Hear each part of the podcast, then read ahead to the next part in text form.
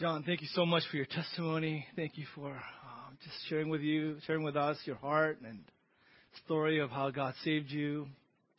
Uh, it's joy, just a privilege to uh, hear of God's uh, great work of salvation in your life. You're one of those few guys where uh, you might have been even worse than me in high school. I don't think I've said that too many times in my life, but we might have actually hung out if we were uh, in high school together and ditched together. My goodness. But uh, praise God, John, and uh, praise God for Huey and Susan and their love for Christ and faithfulness to the Lord and enduring to pray and share the gospel. It's a difficult thing, isn't it? Uh, those that we care for, nearest to us, they know us so well, and um, there's so much baggage and history with our lives with them that preaching the gospel to them becomes so difficult. Even just mentioning Christ, sometimes even praying before them. But for God to open that opportunity and for God to open your heart, we rejoice together. We celebrate in Christ, and and uh, all glory and honor to Him. Um, thank you, Cornerstone, on behalf of Bob and Sophie and my wife. Thank you so much for the undeserved uh, appreciation. Um, I was thinking when I, I was kind of smirking there because Dan did such a better job at honoring us than I did last week honoring them. I just said like few few dumb things about about Joe killing people with his love and about like you know, and then Dan like so I was kind of ashamed there. but thank you so much. Um, thank you to uh, Joe and Dan and Jason as well for their thoughtful preparation and, your hearts as well. You know, there's so much I want to say. You know, you guys know us. We just we're just sinners saved by grace, serving Christ because of the gospel, and uh, you know, Bob and I we just we love the church. Sophie and Surin love the church, and we do it with joy. It's a privilege and an honor and um, to be honored this way. Uh, we're so humbled, but we're so thankful, and uh, it really, like Pastor Dan said, glorifies Christ, exalts the gospel, and it uh, lifts high the church of Christ. So because of that, we rejoice. We, you know, our joy is not that we're being appreciated or we're elders. That's not important for us. We're we're rejoicing because really the gospel is um, is exalted and, and presented as beautiful as it is uh, through this. So, so our heartfelt thanks to each of you. Well, I'm glad today's the last Sunday for our four week long celebration. I don't think I could have handled a week more. It, I was telling people it's been like church on steroids. Uh, it's been out of control. I'm barely crawling to the finish line here. And so much of just, I'm just tired of laughing and crying. You know what I mean? I'm just, I just want a normal Sunday where we just sing and preach and fellowship and it's just kind of even keel.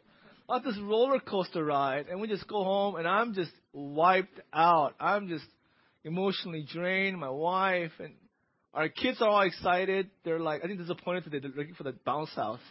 I think I saw Ethan run to the back and, sorry, Ethan. Ten more years. Uh, praise God, though. It's been a good month. It's been such a great month. We we thank the Lord for, His faithfulness. And today I want to share with you our study from uh, Luke 15. And uh, I think most of you have um, seen it. The world has changed. Um, I think you've perceived it. My heart has changed. The pulpit has changed. Our church has changed there's been a dramatic shift in our, our, our vision, our understanding, our apprehension of who God is and what He has accomplished in the cross. So everything has changed. It's not something you can see physically, but it is clearly there. It's it's it's um, akin to when the world changed with the understanding of, of existence of germs and viruses and bacteria. These surgeons were doing um, surgery on patients, and yet they would get infected and they would get worse, and, and many would die. And doctors could not understand what was causing their patients to to uh, not get better and get get even worse and die. And they thought it was their methods. They thought it was their uh, approach. They thought it was their techniques, and they tried all sorts of ways to help their patients. But more they did, more their patients suffered. They're at their wits' end, and yet someone came up and they found that there were these germs, bacteria, and viruses. And when you do surgery, and this is what causes infections, what they need to do is just wash their hands thoroughly and disinfect their instruments with alcohol. And you do surgery this way, then infection is minimized and patients actually get better after surgery. So from that moment on, the world changed for them. Their approach, their whole approach to caring for patients changed. Well, similarly, um, in our church with, with the gospel, this is my fourth time preaching Luke 15 at Cornerstone. The first time I preached Luke 15, the focus was on the younger son. And I think he, we could have named him John Ree. You know, this guy, man, it's like perfect Sunday. just call him John, right? Make it easy for him to understand. Lived in Santa Ana, got in fights, wanted to be, what to Alabama, I don't know why. You know why? You're in Southern California, do you go to Alabama? But wanted to go to Alabama and just live this like wasteful life. And so that was the focus of the sermon. And it was a call to all the Johns out there come back to Christ. The second time I preached it, it was the fo- it was focused on the Father. And it was more God centered. And look at the mercy of the Father. Look at His grace. How He waited for His Son. And though He was shamed, He was humiliated before His family, and before His friends, His society. And yet, look at His compassion, His love, and He welcomed Him back. Let's look at the Father. The third time we studied it, there was an advance. There was a progression, a, a growth and understanding where we focus rightly on the older son. And that's uh, really the context. We'll look at this uh, in a few minutes. But that's the context. The focus is on the older son and how he is angry. He is full of self righteousness and, and, and, and he is angry at the father, angry at his brother, and he will not rejoice. He will not enter the party and you see his hardened heart towards the Father. And yet, I saw that as religious people. Um, the, the, people with uh, big hats and flowing robes and candles and rituals and rules and regulations. Hindu, Islam, Roman Catholicism, Jehovah's Witnesses, Latter day Saints, older son personified, these works based religion and they're not about the Father's grace. They're all about works, about earning your way um, to God's favor. And that's why they're angry. Today, what has changed is I, we needed to go a step further. It's like the germ theory. It wasn't the patient, it wasn't the techniques, the methods, it was the instruments. It was the, the, the surgeon's hands that was causing the infection. Likewise, moralism, being self-righteous, this legalism is not out there in Salt Lake City or in Italy or in Eastern Orthodox Church in Russia. It's in our hearts. We are all older brothers. Right? The default state, Luther said this. The default state of the human heart is religion. Keller's modifies that. It says the default state of the human heart is legalism. And so that's how the world has shifted. We see ourselves here.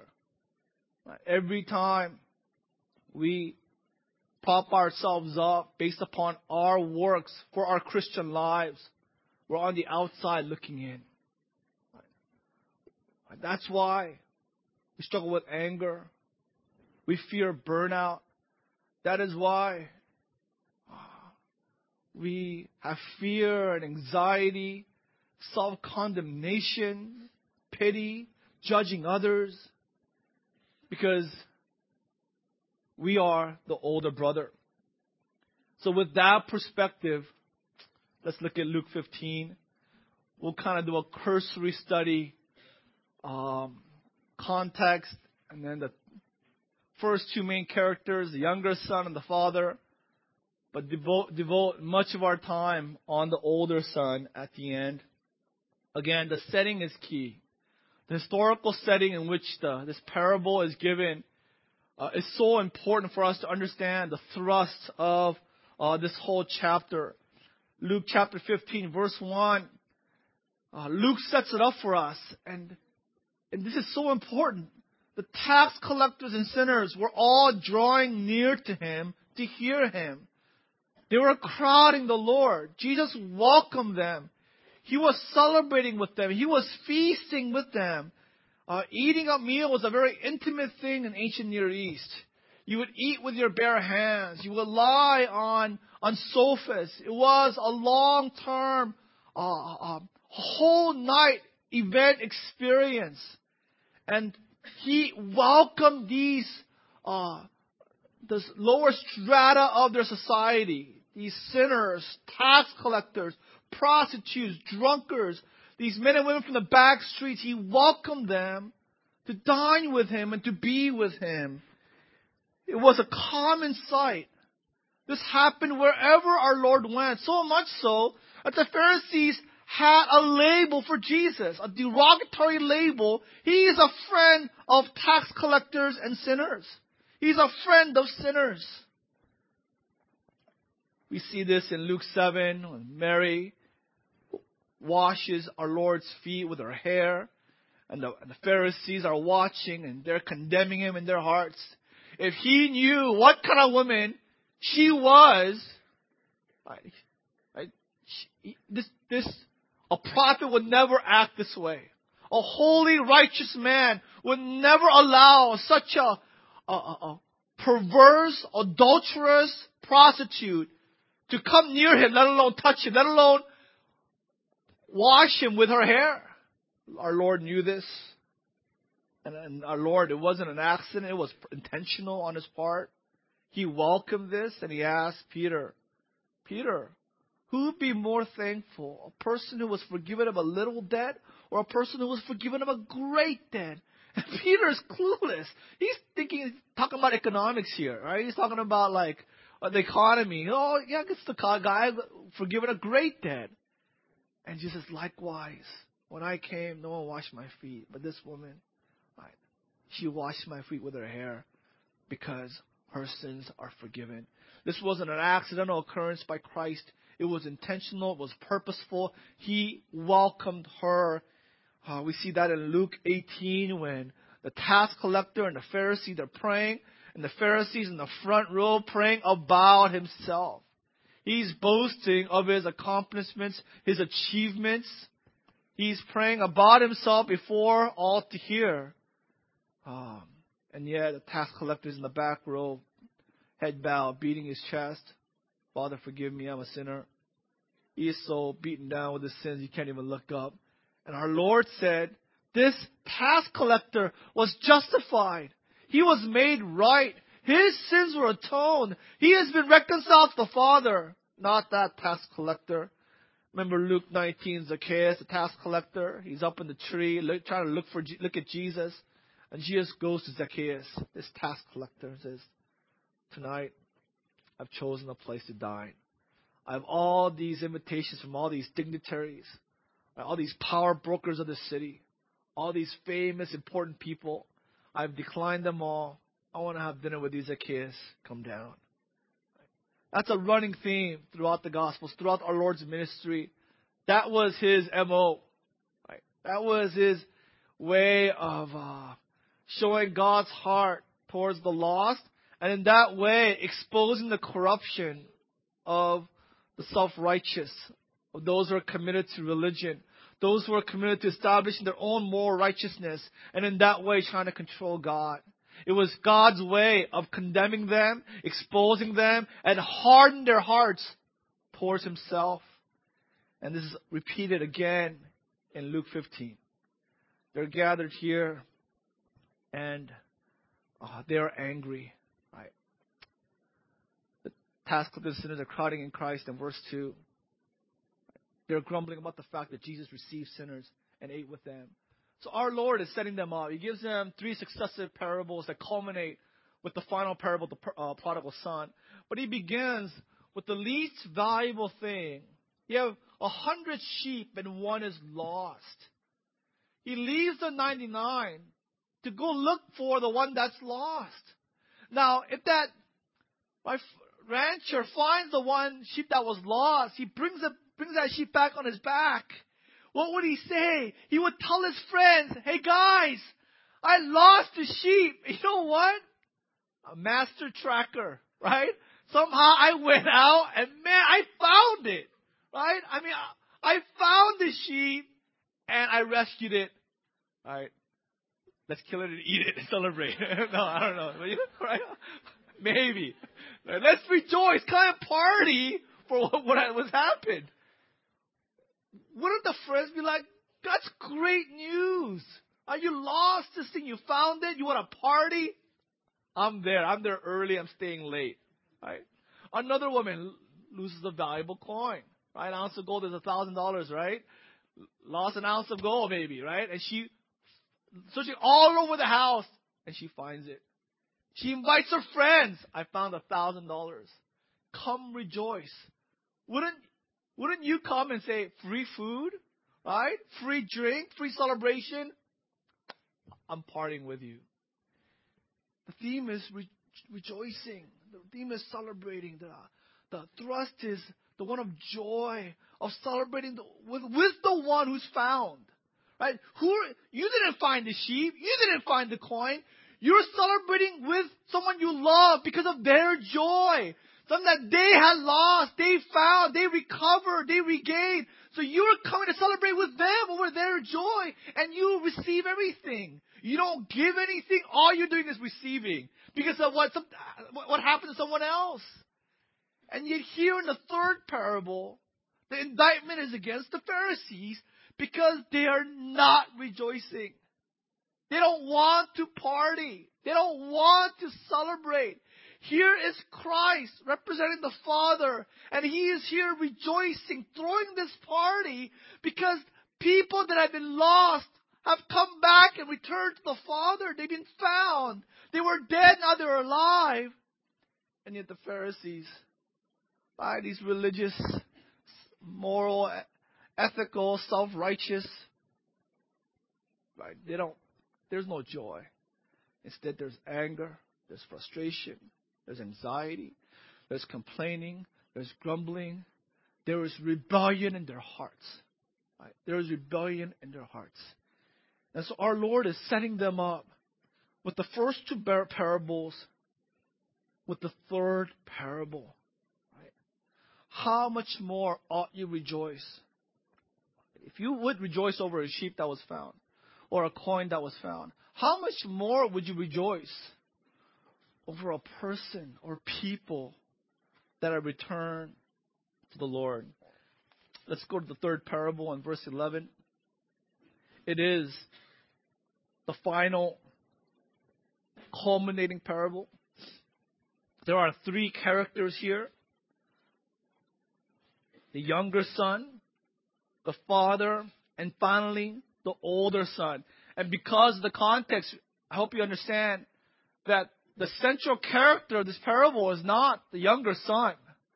I, I know musicians like to write the song about the younger son. And I know, like, our hearts, right, gravitate towards the younger son because it's such a dramatic story. But he's not the main character. The father is not the main character either, even though his grace and mercy is incredible. It's amazing. The central character, because of the context, is the older son, and he warrants our attention. So let's uh, go through the story. Uh,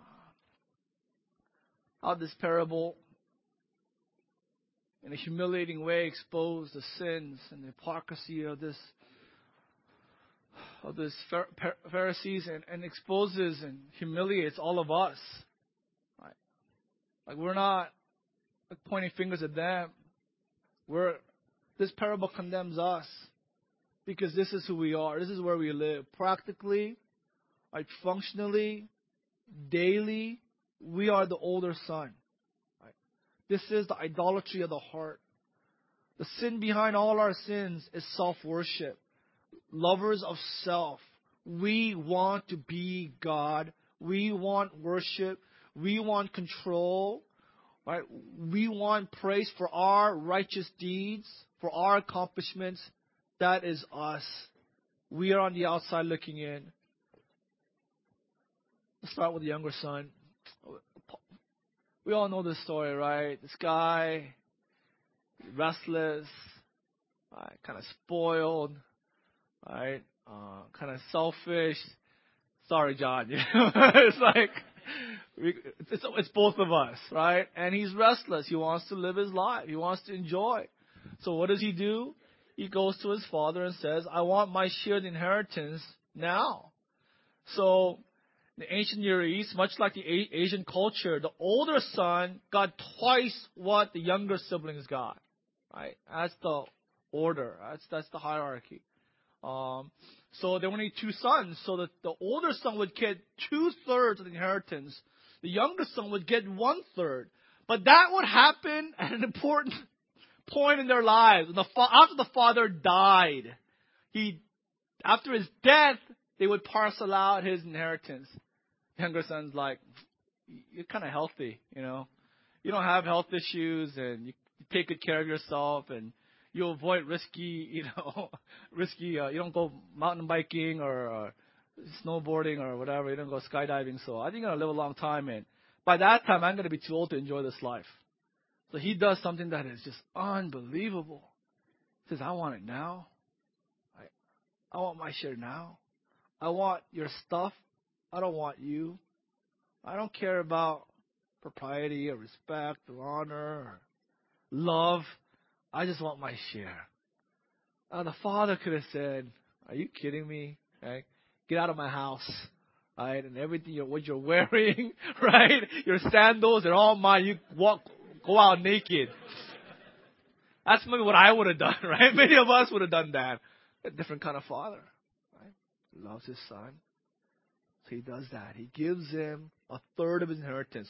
So everything else that he has now belongs to the older son. This is important. Right? Everything that is in his estate belongs to his older son. After he dies, his older son will get it. His younger son goes out, lives life like um, like a, like a rock star, and he blows it. He blows it, extravagant living, and of course, right, the Great Recession hit. Right, uh, 2,000 years ago, famine hit the land. Out of a job, all his friends are gone. He's all alone. He's working, feeding pigs, a dirty animal, considered dirty by uh, uh, Jewish people. Not only that, he longs to eat what the pigs are eating. Right? His food was worse than what the pig, pigs were eating. So he comes to his senses and he's repentant and he says, What have I done?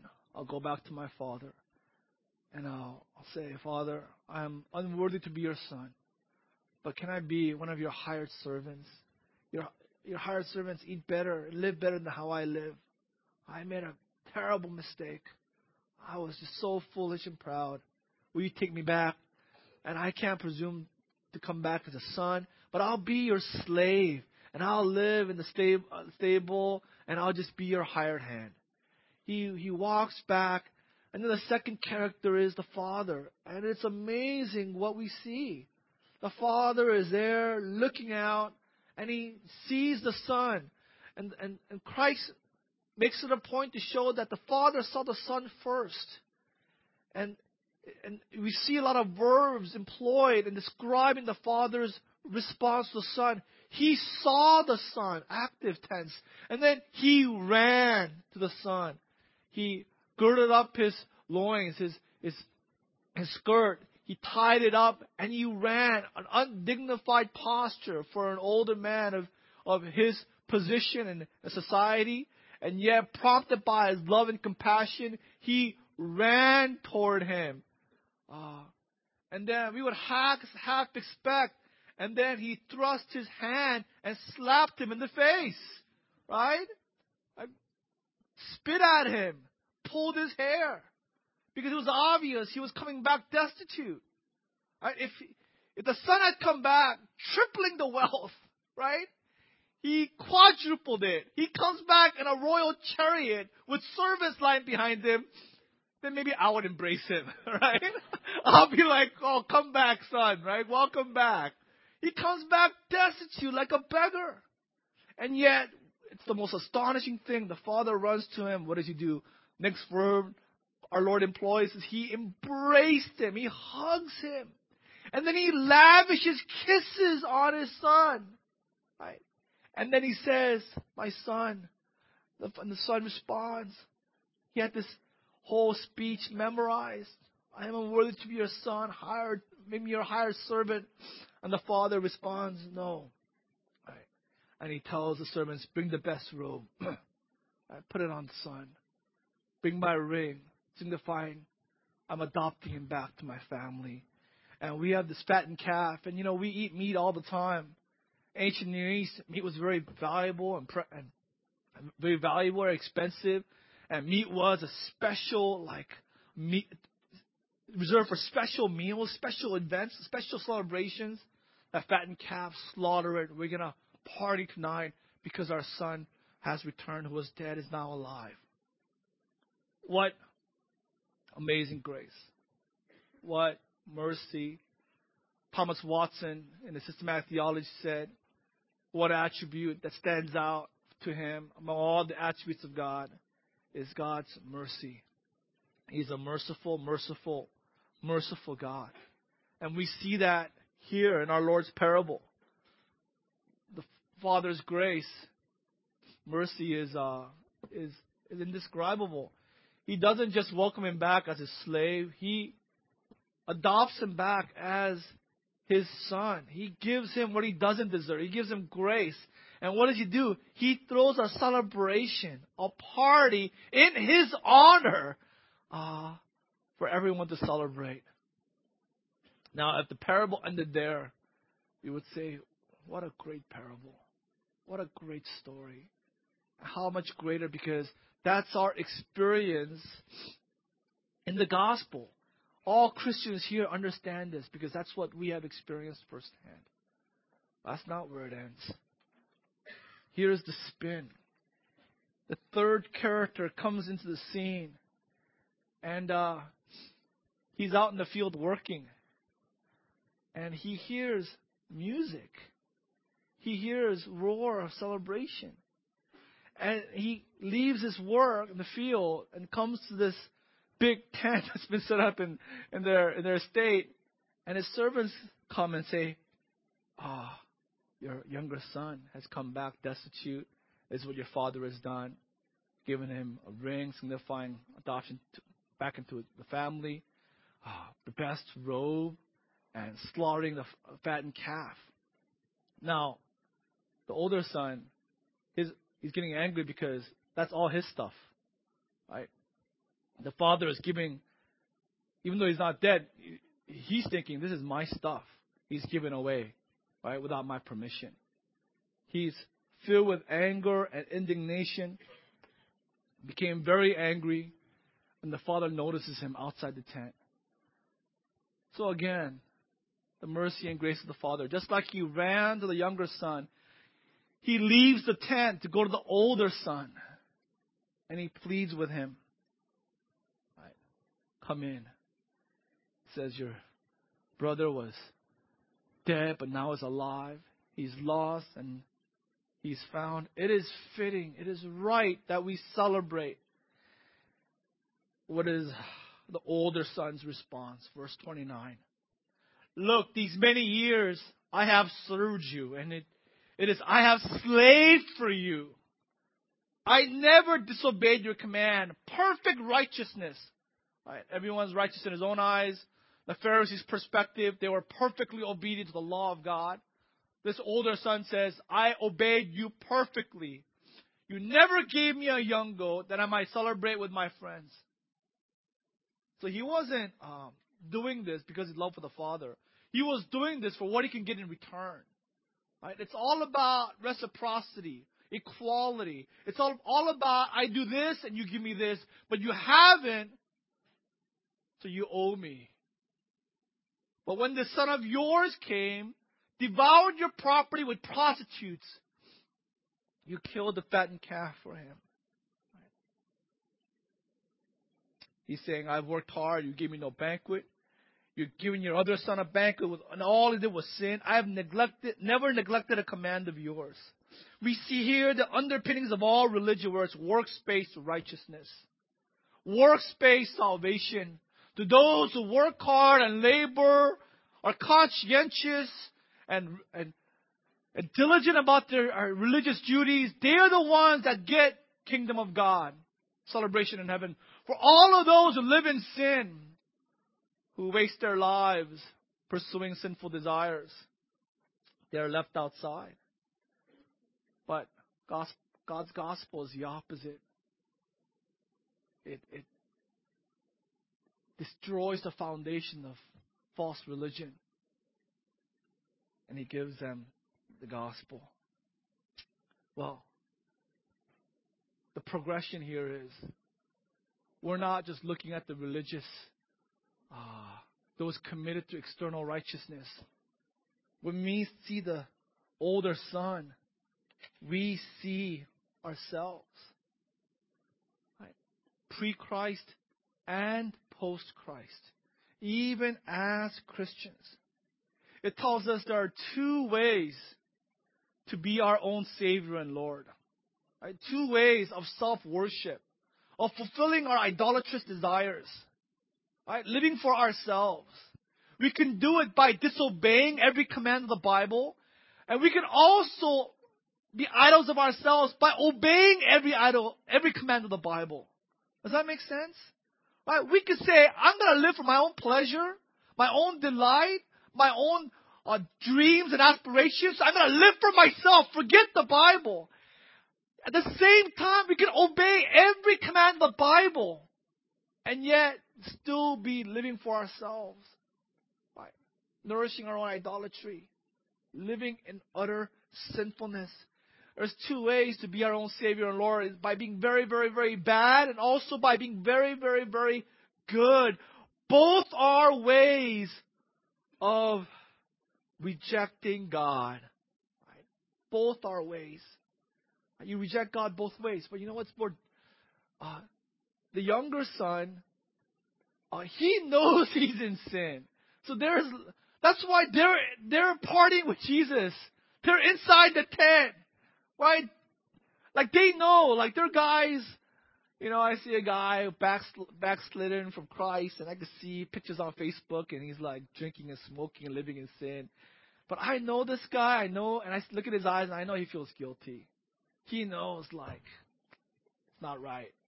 So at least they know they see.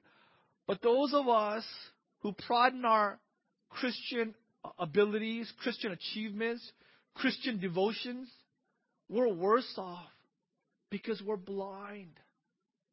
Our righteous deeds, our ministry, our good works, ours in word and prayer, our knowledge blinds us to how much we've strayed away from God. This is more insidious. This is more dangerous. Right? That's why Gerstner said, right? I mean, how many times have I quoted this in the last month? Right? What separates us is not just our sins. What separates us from God is our righteousness. Christians, we need to repent not just of our sins, but our damnable good works.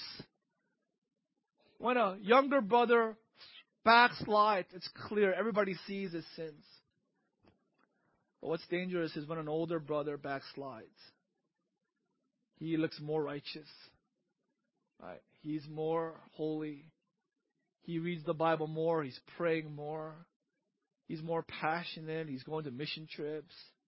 He's serving. He's slaving away. Everybody loves him. I think we, those of you who have children, we will love this older brother.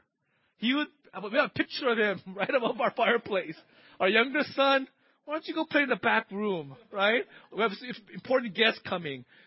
My older son, come to the front room and meet our guests, right? And yet, he's the one, right, who ultimately um, killed Christ.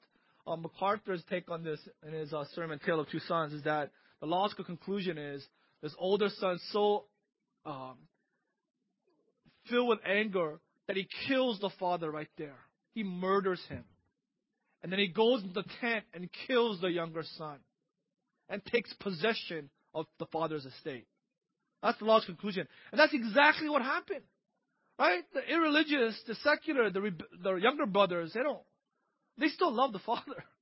Right? They're living in sin. They're shaming their family, but the worst is they mock them, shame them, humiliate them. But it's the Pharisees, the Sadducees, the religious that murdered God's Son. The persecution that we're experiencing for the past 2,000 years have been by and large by the religious community. Right? It was Saul who persecuted. The first martyr, Stephen, was by a Pharisee, by a religious person.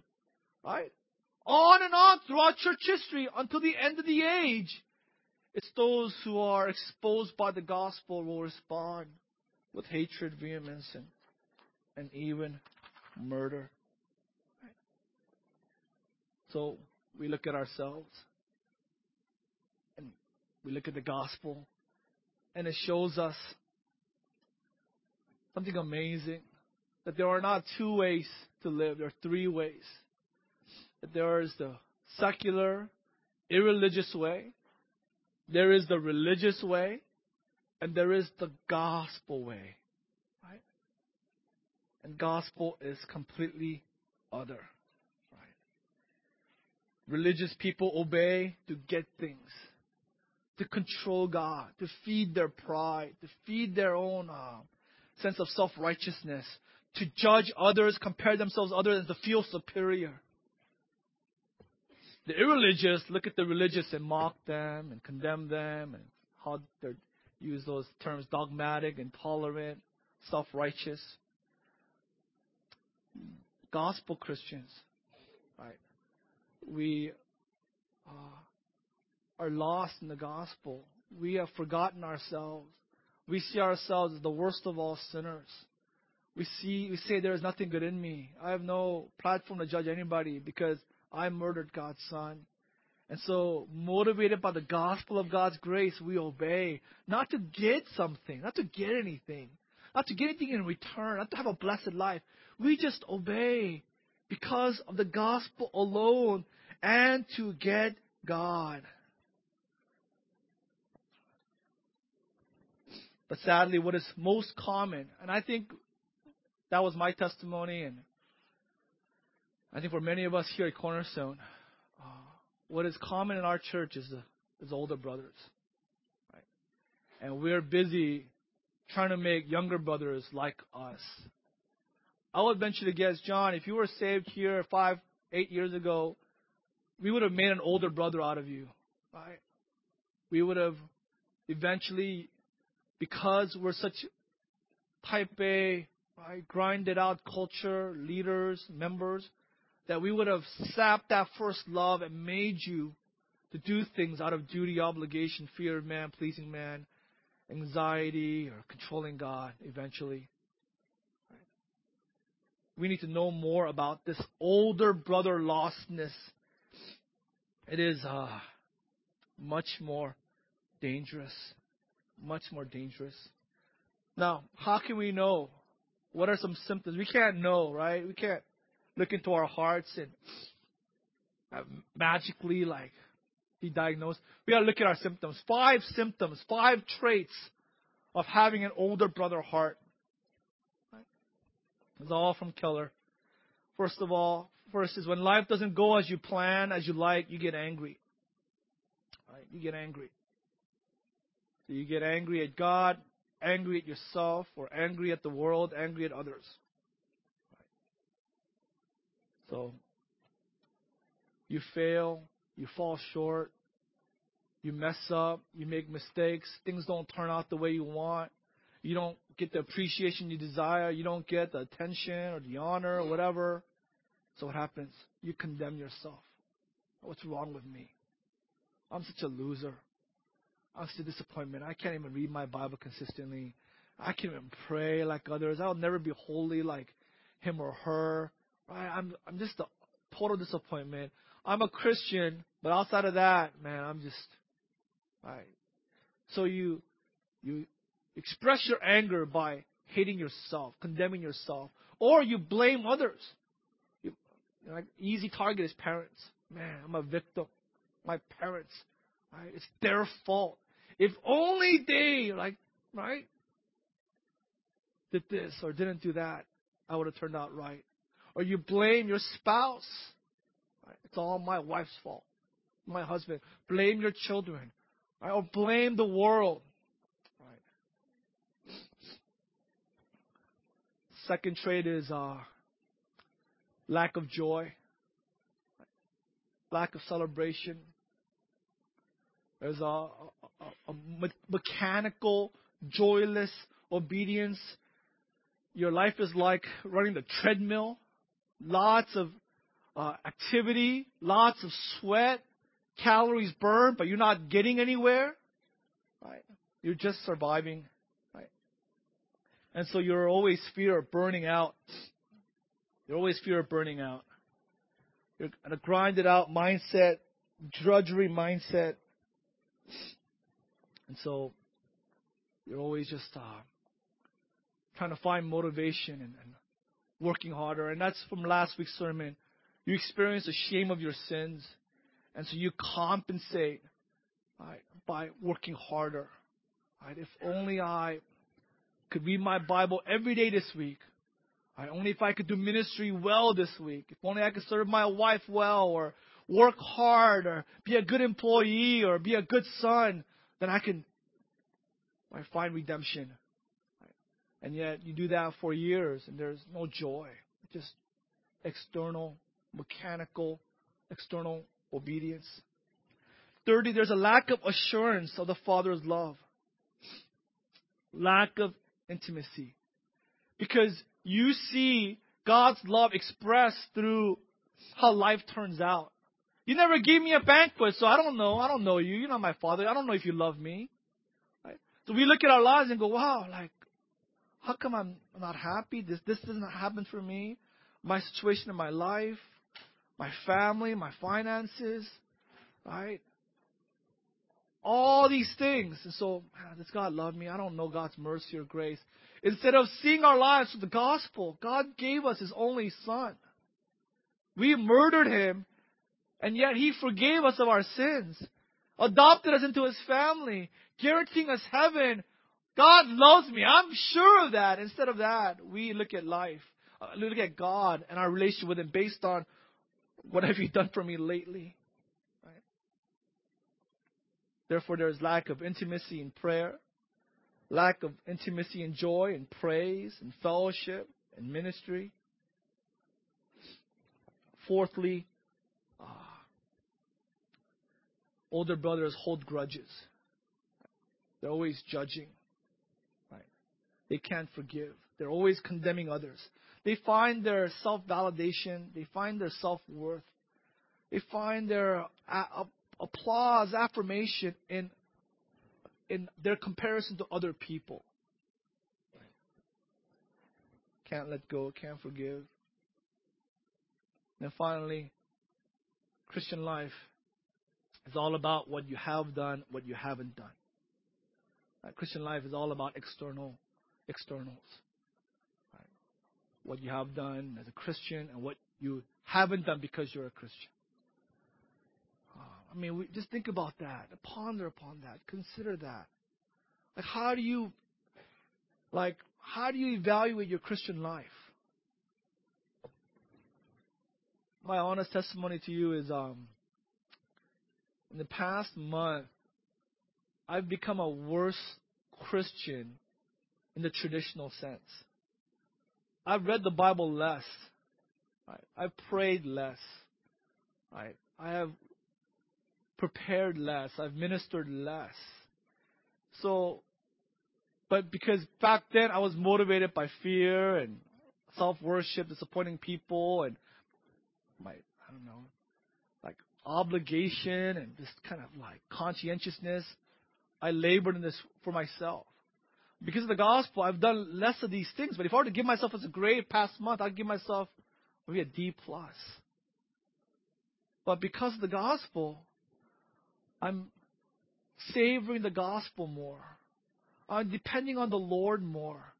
I'm trusting in Christ more. Becoming Christ-like is not, well, I can't wait to be Christ-like so I don't have to depend on the Bible.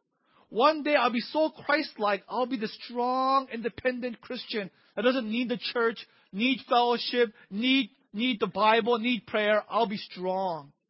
That was my old mindset. But now with the gospel, more trusting, more delighting, more savoring, more contemplating, pondering. So it's less of me, more what Christ has done. That's what uh, we see, I shared last week about Peter and Judas. Essentially, they both did the same thing. They both denied the Lord. But Judas went back to religion or never left religion. He sinned, so he paid for it. And we do that. We pay penance for our sins. Right? We try to compensate, make up for sins of commission and sins of omission. Peter didn't do anything, right? He denied the Lord and then he went fishing, right? That's all he did, right? No penance. Jesus asked three questions: Do you love me? Right? Do you love me? Do you what? What, what is your motivation? Right? Do you love me? That's all. That's all God cares about. Right? Church at Ephesus in Revelation two what is the Lord's condemnation on this church? They work hard. They're discerning in theology, right? They're devout in their uh, ministry. But their, his one condemnation is you've forsaken your first love. Right? You're abounding in all these external things, but you're not doing it out of love for me. You're doing it for yourself. How can we get home? How can we uh, find our way back to the Father? from our sins, but for most of us, from our own righteousness, good works, external religion. Um, first of all, look at the Father. Look at His love. Right? Look how He comes out of the tent to meet us. Right? He goes after the hardened prostitutes and the hardened Pharisees. He's not less loving to us he he runs the, pro, the, the younger son and he runs the older son. So consider how the father has run and is running to us today. Right? Secondly, uh, consider the sin behind the sin. Right? We repent not just of our external sins. That's just the tip of the iceberg. Our repentance goes to the sin behind the sin. That, that idol where we want to be God. We want to be above God. We want to be in control. We want the, the applause, the worship, glory, and honor. We want to control God. We want to be our own Savior by our good works and our obedience of sin, by our pride. Repent of, of the sin behind the sin. How do we do that? It's same way of how we became Christians. When we became Christians, what do we say? Someone, someone, a good person shared the gospel with us, and that gospel was stop working. Trust the gospel. Believe in Jesus Christ. Believe. Trust. Look. Behold. Hear. Understand. Receive. It's all passive. It's not do these things and you'll be saved. It's just believe. Same thing. How can we be rescued from idolatry that has enslaved us at the core of our being? The way out is the gospel by believing in the gospel, trusting it right, for our sanctification, for our Christian lives, for our self image. And then finally, uh, have your hearts be moved Have your hearts been melted by what it cost to bring us home? It cost God His only Son. It wasn't free for Him. It's free for us, but it cost God His only begotten Son that we might be brought home to be with Him. So consider the great gift that the Father has lavished on us. And may that move our hearts.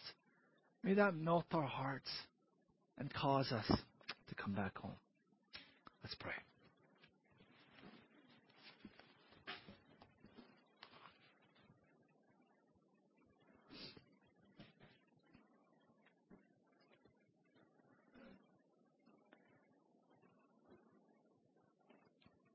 Oh, merciful, merciful, merciful Father, you have lavished upon us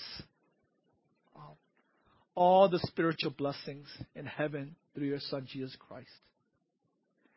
And as we look at what we have done to deserve this, we are brought, brought so low because uh, all we did was waste our lives, sin against you, and blaspheme your name, make a mockery of your word, and murdered your son. We were there.